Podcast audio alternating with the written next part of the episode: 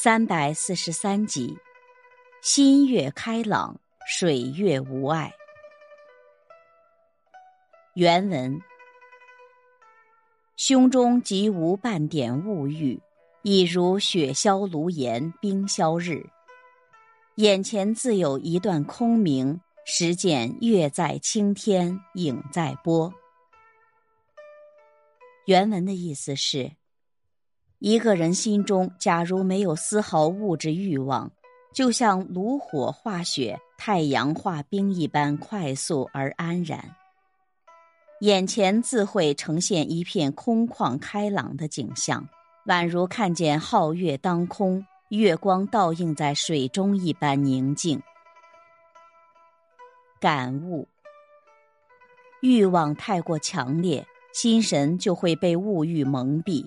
以致头脑昏聩而不明事理，这不是要绝欲望，而在于说明欲望淡薄便能使心情放松，心情轻松了，就好像月在青天，影在波，这样既能明心见性，又能通达明理。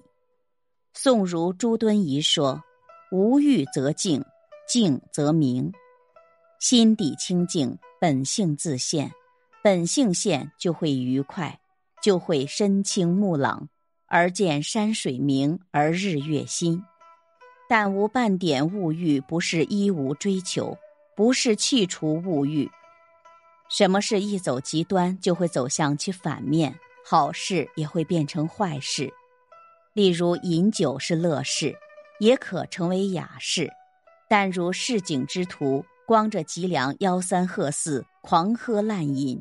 其喧嚣是噪音，其形象绝非豪爽本性，而是粗俗。至于过度饮酒，则伤身心。诗是雅事，是情与怀的抒发，但为诗而诗，无病呻吟，以诗为玩物，岂非亵渎？事过头就会变质。